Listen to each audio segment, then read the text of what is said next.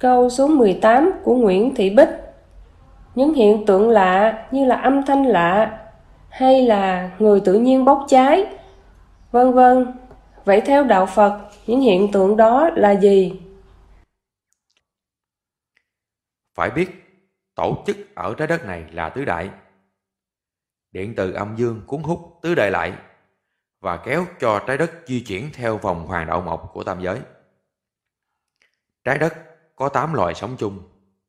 5 loài mang thân điện từ gồm thần, thánh, tiên, ngạ quỷ và địa ngục. Ba loài mang thân tứ đại gồm người, súc sanh, thực vật. Vì vậy, chúng ta thấy những hiện tượng âm thanh hay bốc cháy đây là thế giới vật lý điện từ. Âm dương nó là vậy. Phần này, nước nào sống gần cực bắc địa cầu, thì sẽ thấy và nghe nhiều hơn âm thanh và màu sắc. Còn nước Việt Nam ta sống ở trung địa cầu, nên thỉnh thoảng mới nghe.